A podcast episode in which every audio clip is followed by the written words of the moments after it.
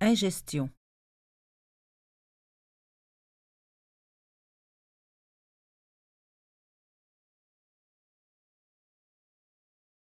Les molécules présentes dans le milieu extracellulaire sous des formes complexes sont dégradées en forme simple, c'est-à-dire en leurs plus petits constituants.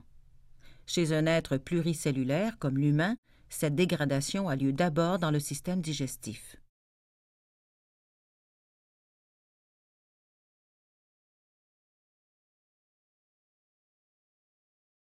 L'ingestion se produit lorsque les formes simples traversent la membrane cellulaire de différentes manières pour se retrouver à l'intérieur de la cellule où elles seront utilisées.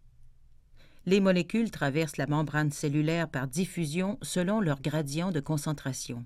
Leur mouvement se fait toujours de leur zone la plus concentrée, dans ce cas le milieu externe de la cellule, vers la zone de concentration plus faible, ici le milieu interne de la cellule, et ce jusqu'à l'atteinte d'un équilibre dynamique. Le déplacement des molécules est dû aux collisions entre elles.